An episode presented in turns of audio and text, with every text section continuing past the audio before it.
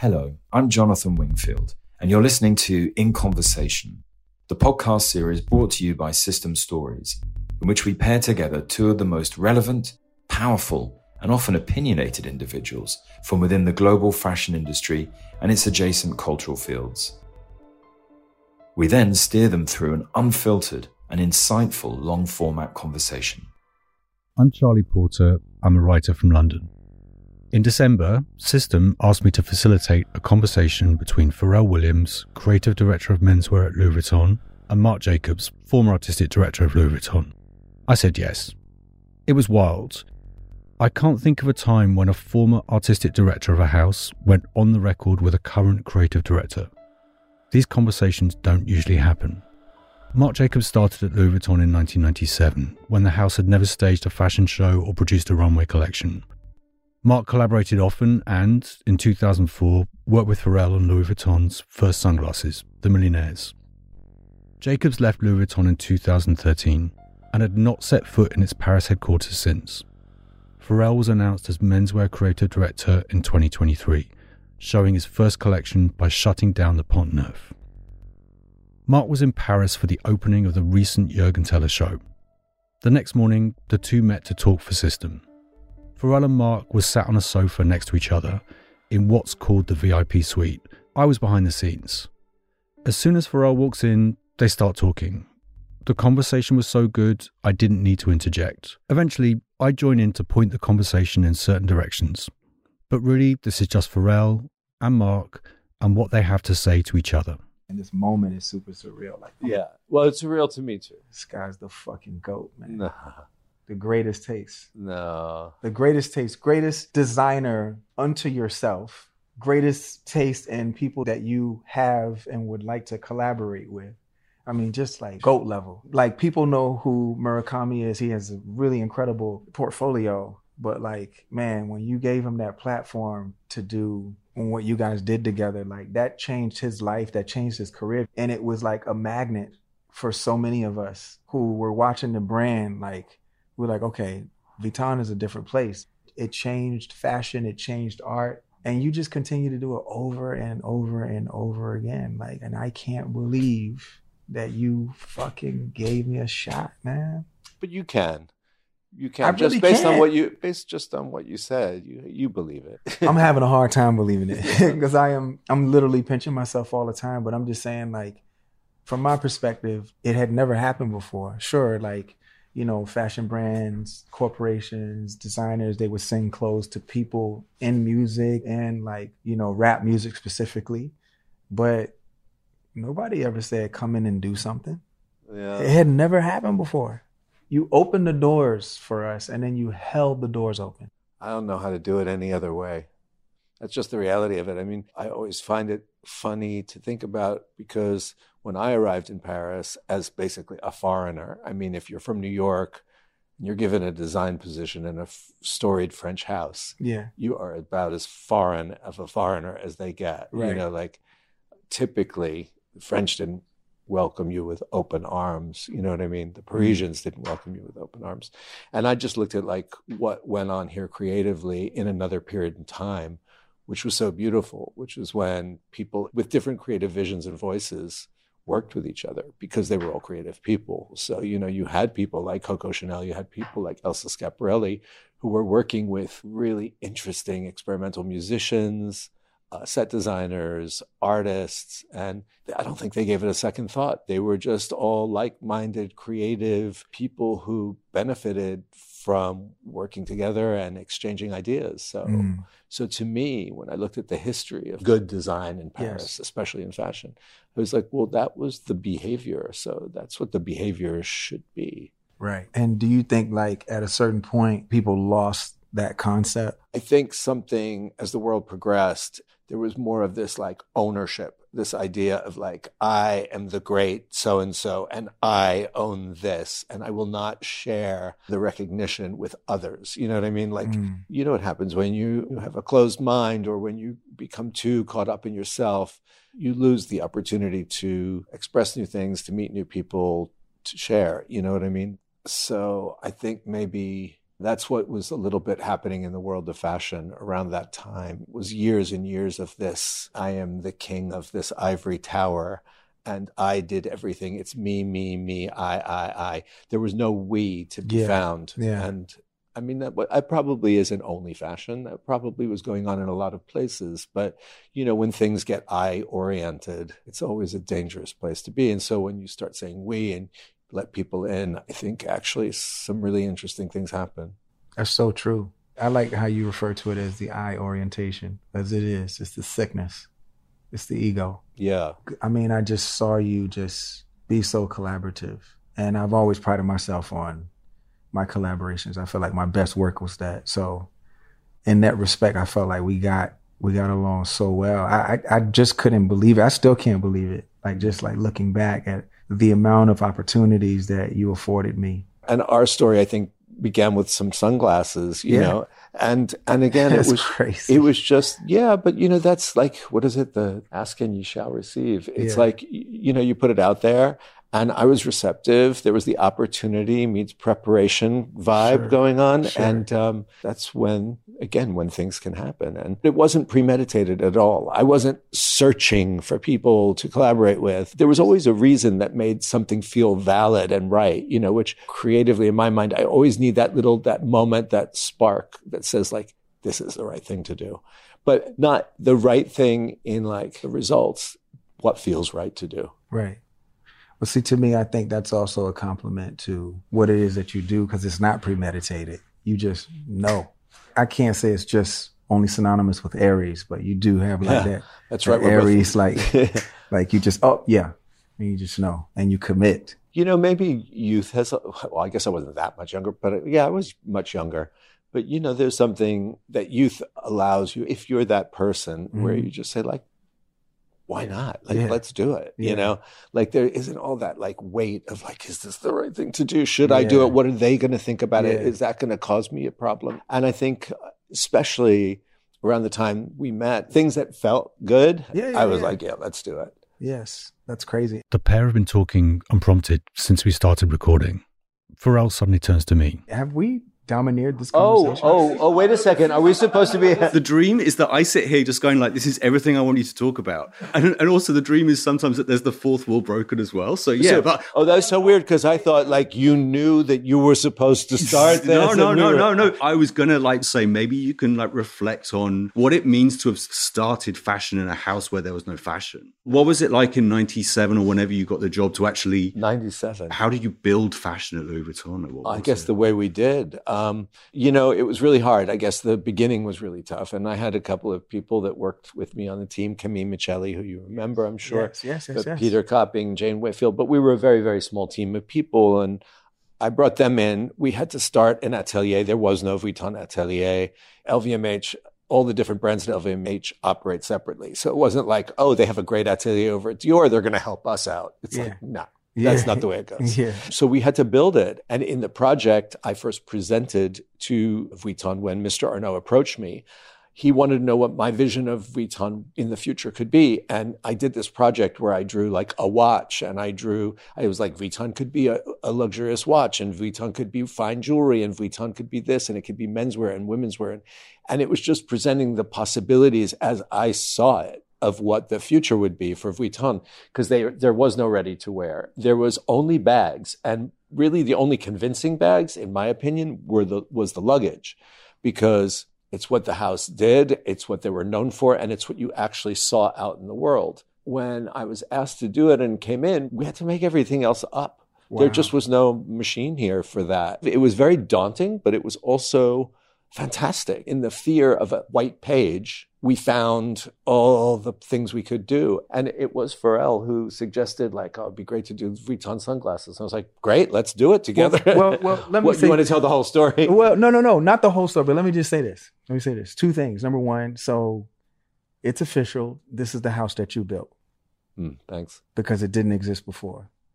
We both have this in common where we like often self-deprecate. Mhm. Like it's a it's a comfort thing.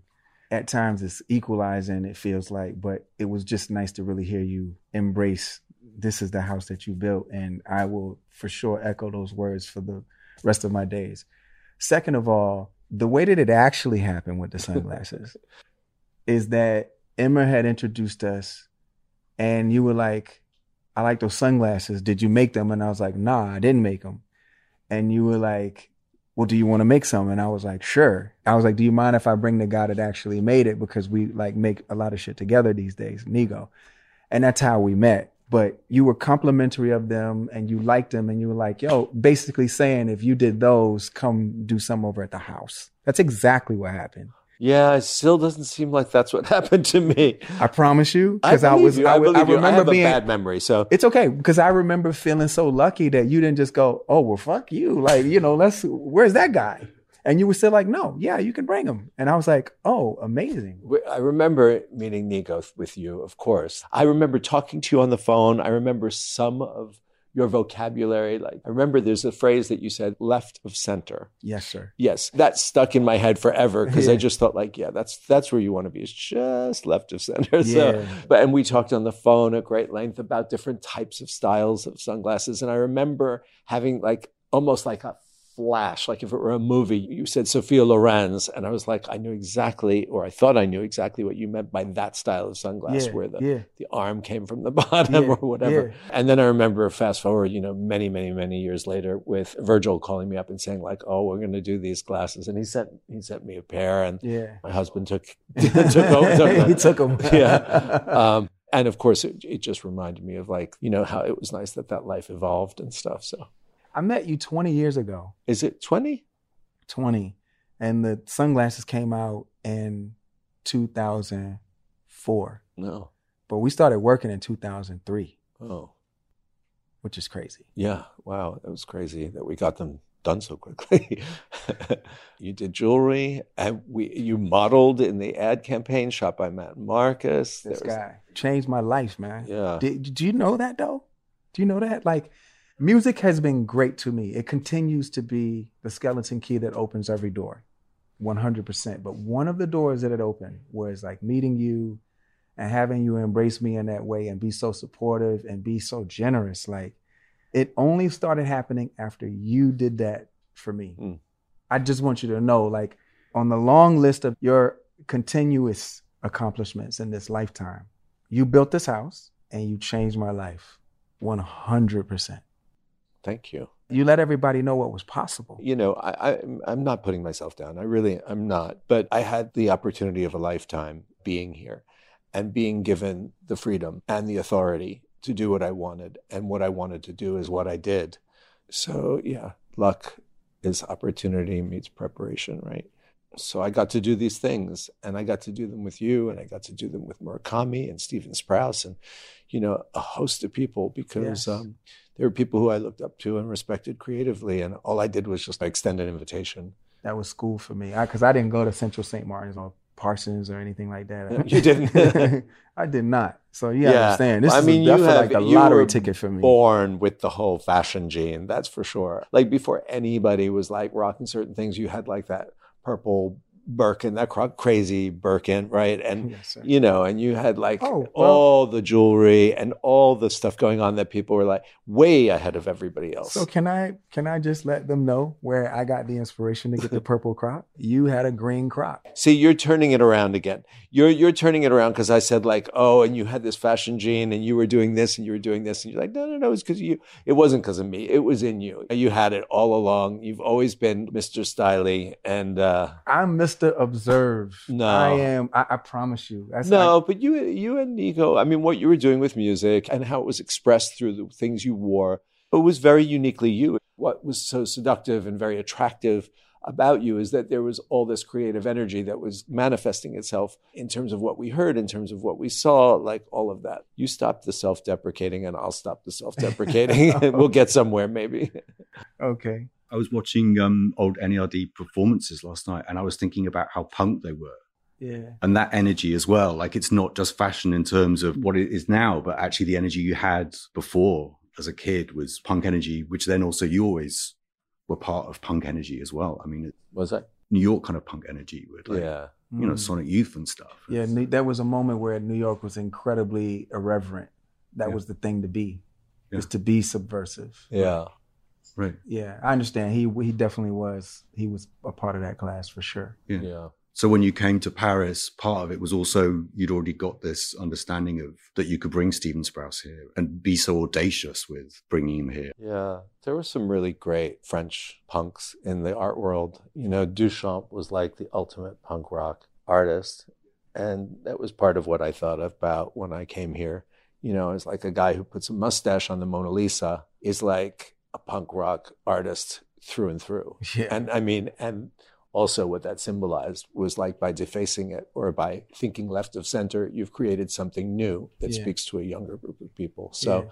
so I thought like, wow, you know, that's you've got the guy here who did all this stuff in the art world that really shook things up. There's plenty punk rock about Paris. Around the time of the sunglasses billionaire boys club had started, right? So you were already thinking about garments and Yeah.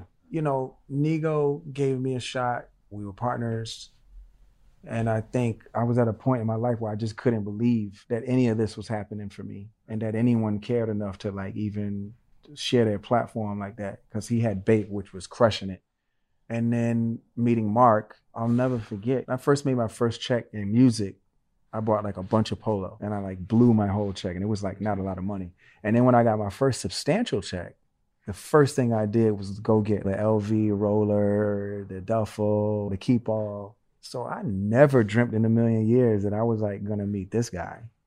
When I met him, I was like, oh, okay. You know, he said he wants to do something. And for me, if it never came to fruition, the fact that he said that like just meant so much. And so when we ended up doing something, I was like, oh, this is like really real. I've always been that, always been like the person who, when it comes to things for me, I'm not really good at reading the moment to say, oh, this is your time. This is happening. Like someone around me needs to go, hey, do you understand that this is really happening? Like, my life wasn't like that up until I got into the music industry. It, it always just felt like not necessarily bad luck, but subjugated gravity pulling down in every which way. That's just the way we grew up. And so it's like, well, I don't know, that would never happen for me. And so having BBC and having Nigo as a partner and then bumping into Marc and then Marc welcoming me in a moment where it's like, well, I didn't make those sunglasses. Out of all the ones that Nigo made, that's the pair that I chose. So I'm rocking those. And he's like, well, you want to make sunglasses? I was like, yeah. Again, I said this earlier, but when I asked, could I bring Nigo? And he said yes. I was like, any other like vulture or savage in this industry, because there's a lot of them, Yeah. would have been like, right? Oh, okay, cool, great. Uh, where's Nigo? You know, but he didn't do that. I never forgot that part. That part right there just meant so much to me. And I've just been on a continuous high of that notion, even up until now. There's so many of these decisions he could have said, oh, okay, this is our limit. This is where we stop. He was like, no, no, no. Okay, cool. We did that. All right. You want to do a campaign? I'm like, wait, what? Me in a campaign? Like, what do you mean? like, I'm not like at the time Tyson Beckford or like any of these other dudes. Like, yeah, but let's just. But you're a great looking guy with like tons of style, so it was not exactly like poor you in this ad campaign. It was No, no, like, no, I mean, No, you leveled me up. Let's be clear about that. that was like a level up, but I just, you know, at the time it was unheard of. right? And then we went on to do the jewelry. Yeah. Again, I mean, changing. yeah, it just all just felt like the right thing to do. It wasn't like I'm going to look back on this, or people are going to look back on this and say like, I, it was exciting being here, and it was exciting trying to figure out and define and keep an open mind about the possibilities of what Louis Vuitton could be, and because that was the mindset, and because you were you, and the time was what it was, and creativity, everything, it just it worked beautifully. And do you mean it in a kind of wider sense of like the lesson of the possibility of being generous in collaboration or in kind of work rather than it being vulture? Well, I think the vulture thing has to come further along in history because I think maybe people looking back on that and then seeing what the landscape is now, Mm-hmm. like they're like, well, we want Yes. the results of that, Yeah. which now we can see, but we weren't open to then. yes, that's true. If I can pat myself on the back, maybe that's part of what was special was that I was in a position of power here and with an open mind, that's what I saw as being right and interesting and cool, as opposed to a vulture later on looking back and saying, how can I use that? One thing that, about the way you both talk about lots of things is these things happen because someone says something to someone. Is that something that runs through all your life? These huge, huge kind of global things that actually it's just one person calling someone else. Kinda, because you can't premeditate it. You know, some some of these things you can plan and have an idea, but oftentimes the most magical ones are magical because you didn't plan it. It's just that you had the instinct to ask the right question at the right time, or you're around the right kind of really receptive, open person who wants to make make magic, and they accept. Or you guys are the, the the environmental context is so perfect that like we look at each other and go, "We're crazy if we don't do this right now," you know, where it just dawns on you and I think he just has that instinct. Like he just has that like natural instinct that he knows he should ask this question or make this suggestion or whatever, whatever. And like we're all idiots not to step up and be like, sure, he ain't gonna like this word, but that's that's the that's how genius works. It's not really a thought. Yes, it's organic. It's just there. It's it's no different than like a Tuesday coming after Monday and right before Wednesday. It just it, that's just the way it is. That's just how people like that work. We're all blessed. In fact. Can we like jump, jump, jump to now? Sure. Can you Jump, jump, jump. jump, jump, jump? Can you can you can you talk about the call or or like how you were first asked about whether you'd want to enter this house as creative director? Like, or, how, or, or were there conversations before, or how how did it Yeah, how did that happen? how did it happen? Uh, just as bizarre. Um, I have been talking to Alexan for years, saying I think Nigo is the guy for Oh, here. oh. Like I was like, man, you know, he did two collaborations. He did one with V, which was amazing. V was a good collaborator as well. yeah. Blessings, brother. And then he did one after V had passed in the interim, and that was great too. So I just kept saying, look, he's he's, he's ready for it. He's gonna crush it. He's got the taste. He's, he's got everything. And he's over at Kenzo, and I just thought, okay, he's over at Kenzo now, which I wear, I wear Kenzo all the time. Like, and then um Pietro had it in his mind when he got the position, which is crazy. Pietro, right? Yeah. Knew him from then in your Yep. squad. Yep. And he was like, Yeah, you know, we thought about it. And, I'm, you know, Pietro and I, like, we just can't think of anybody else better f- suited for the position than you. And I was like, What? He's like, Yeah, you. And I was like, He's like, I, I hope you'll accept. I was like, I fucking accept. I was like, but I'm gonna need some time to think about it. He said, Yeah, yeah, yeah, I, and we hope you accept. I said, No, no, no, no, you understand. I said yes already. I just need some time to go unpack this because I didn't see this coming, and uh, I, I've been feeling the same way ever since. So you have to understand, it's like it's a bit emotional for me to like see you because you started this, man. You built this house and you knocked down the first domino that got me to this place. I never saw this.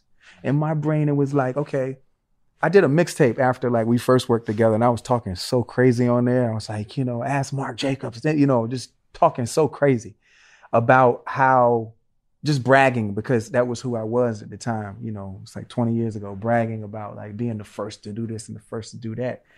But you know, sunglasses, campaign, jewelry. So in my mind, that was enough.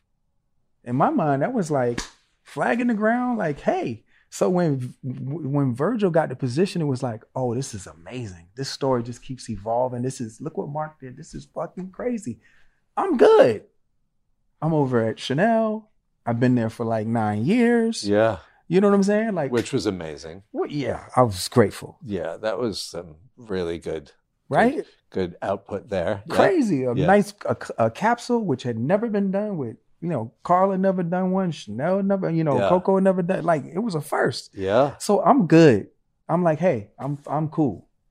I get that call, and I and I didn't renew over at Chanel. I I, I don't know why. Something was like, don't renew, just chill, be supportive. You love them. They've been good to you. Um, Virginie's awesome. You know, Karl's gone. Just you cool. Like just don't renew. Just chill.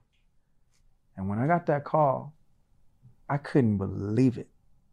But you you know those moments where like you somebody tells you something and you're just like not even aware of like how you're looking anymore because you're just staring into the distance. You're just ruminating. And I'm like, is this real? Like, am I gonna fuck this up? Is something gonna happen? Like, this can't be real. And I just thought, like, I'm like, this guy right here, how did he know enough to like knock down the dominoes?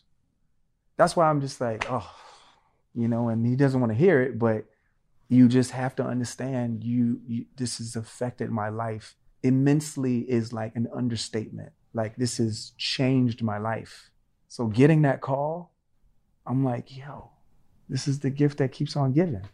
How quickly did your life change? Like when did you first start coming to live here? Like what what did it, what did your life look like then after that call? We came here in January. I had to do the same thing you did, which was present my vision to Mr. Arnault, which uh, is the the future of chic, which I think is dandy.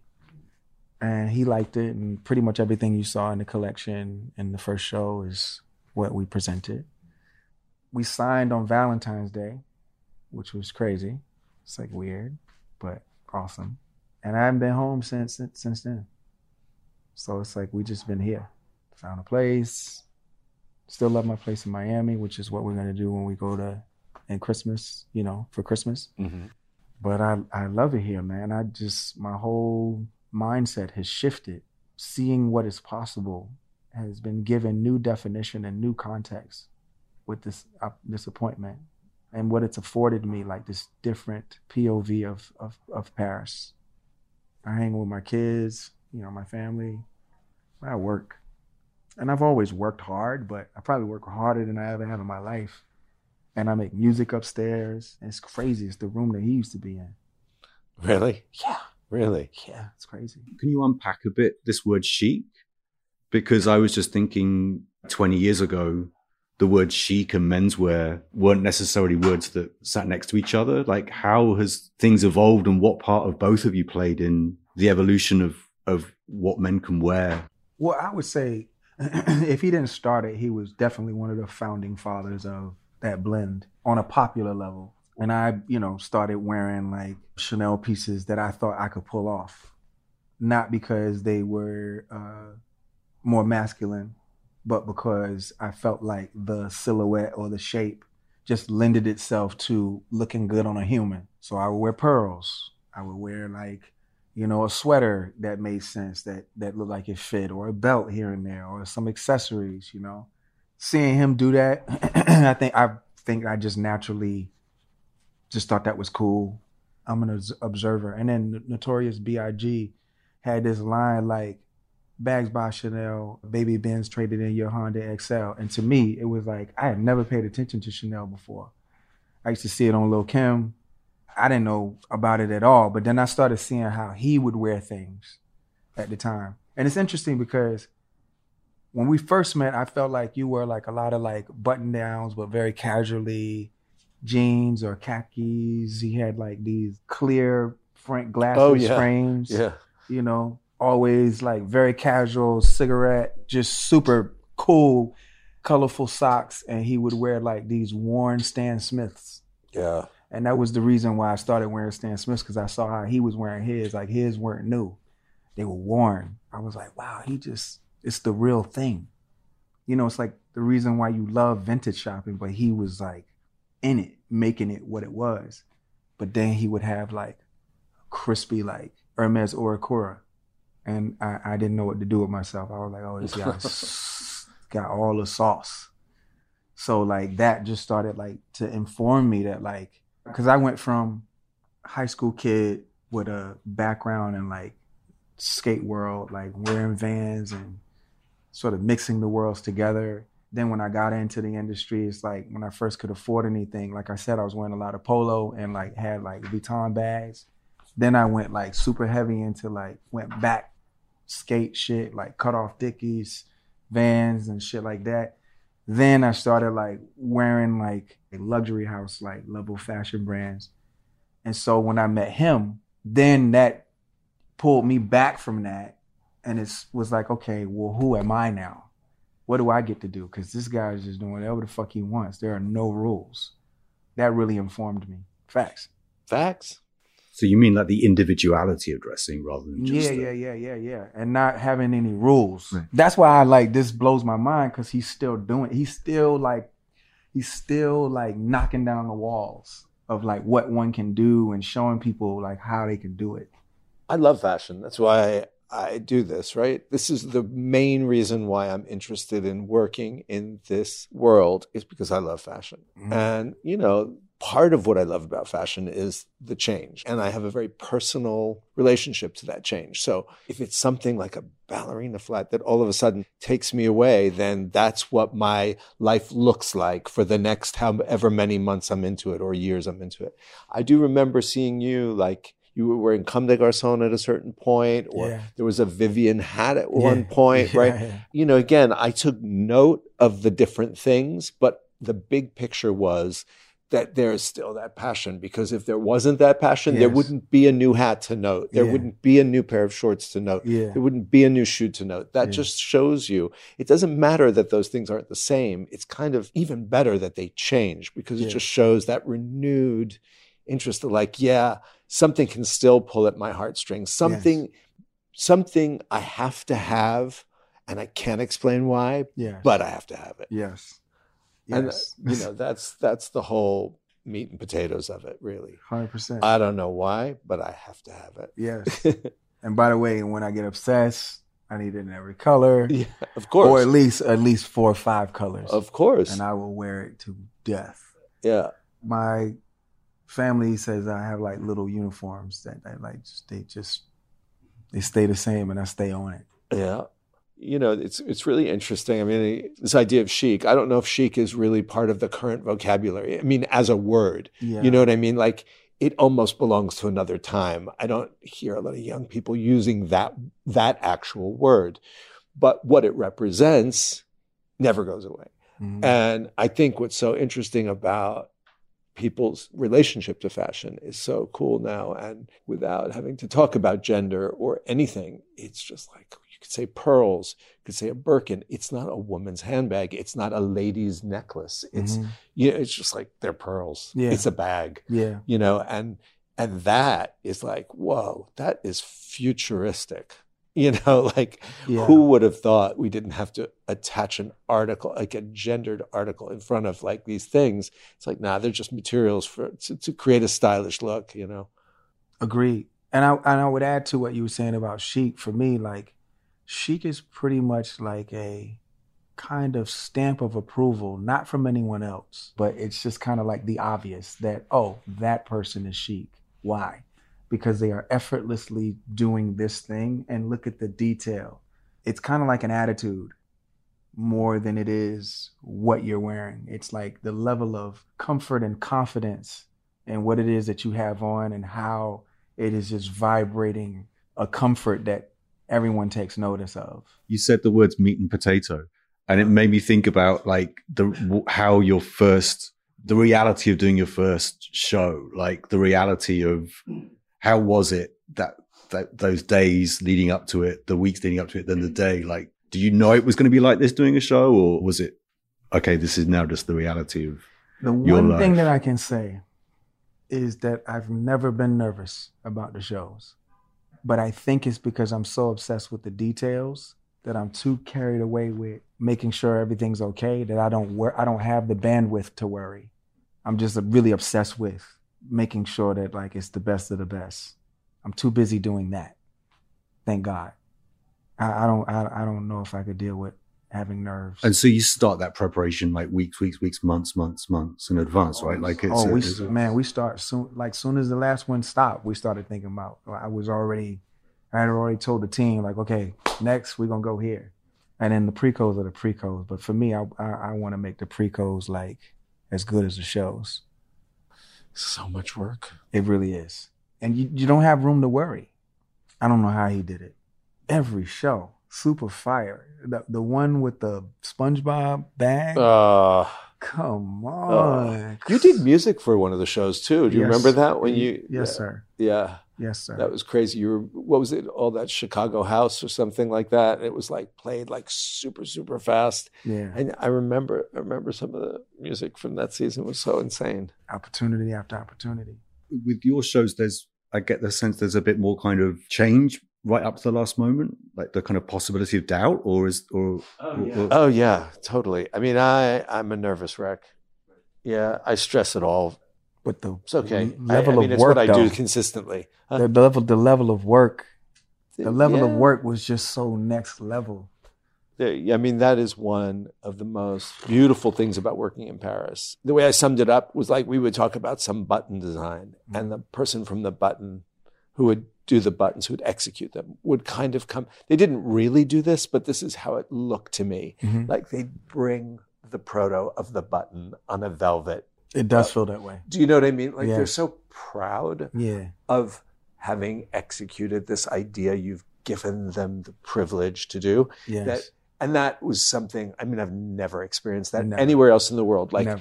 to work with the french artisans like that was like the best part It still feels that way right now. You feel like a kid, but then you also feel incredibly honored. yeah And it's the balancing act between those emotions. Like, fuck, yes, I can't believe this. And then there's like, damn, bro, I'm like so lucky. Mm. And because you can't communicate that to anyone else. In fact, you're probably the first one that's ever, I've ever been able to have a conversation with someone to that can share in that emo- that feeling.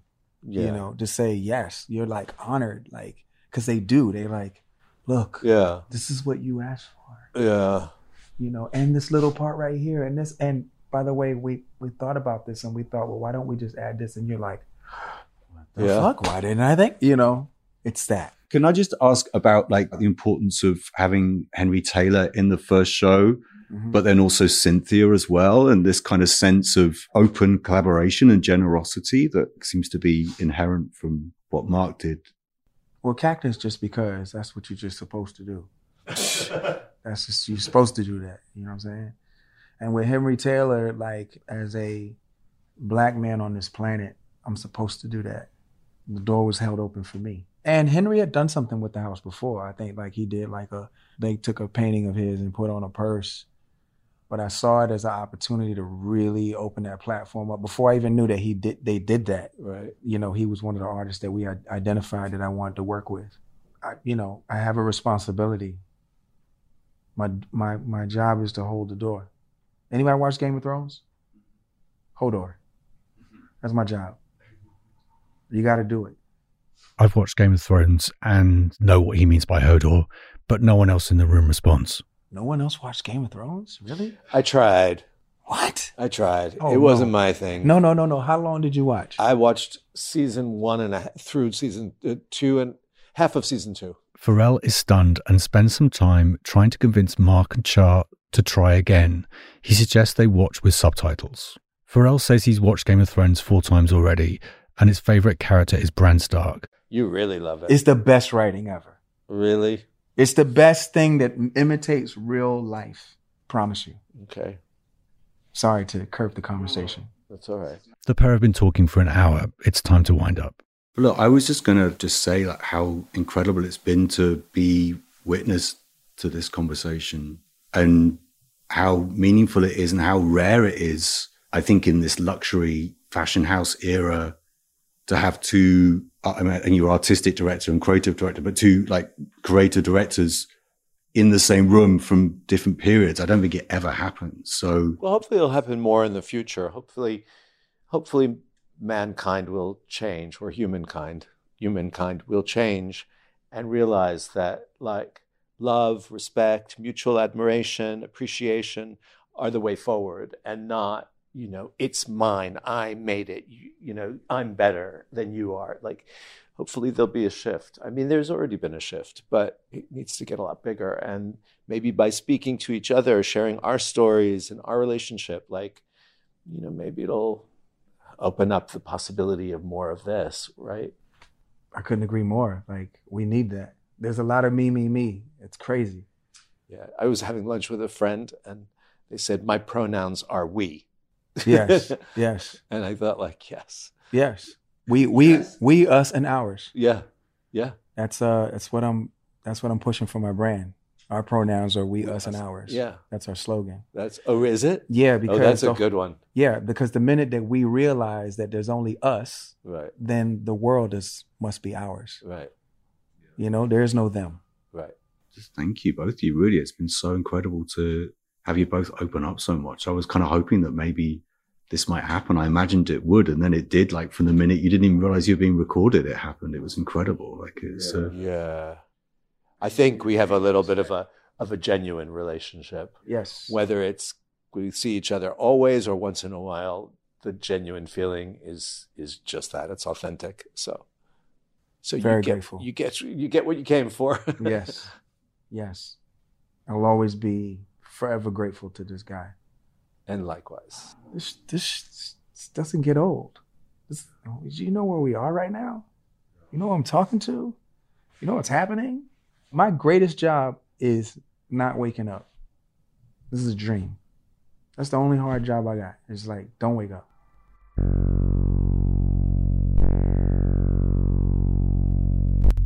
Thanks for listening to In Conversation, a podcast series by System Stories. Make sure you press follow to stay up to date with all our new episodes.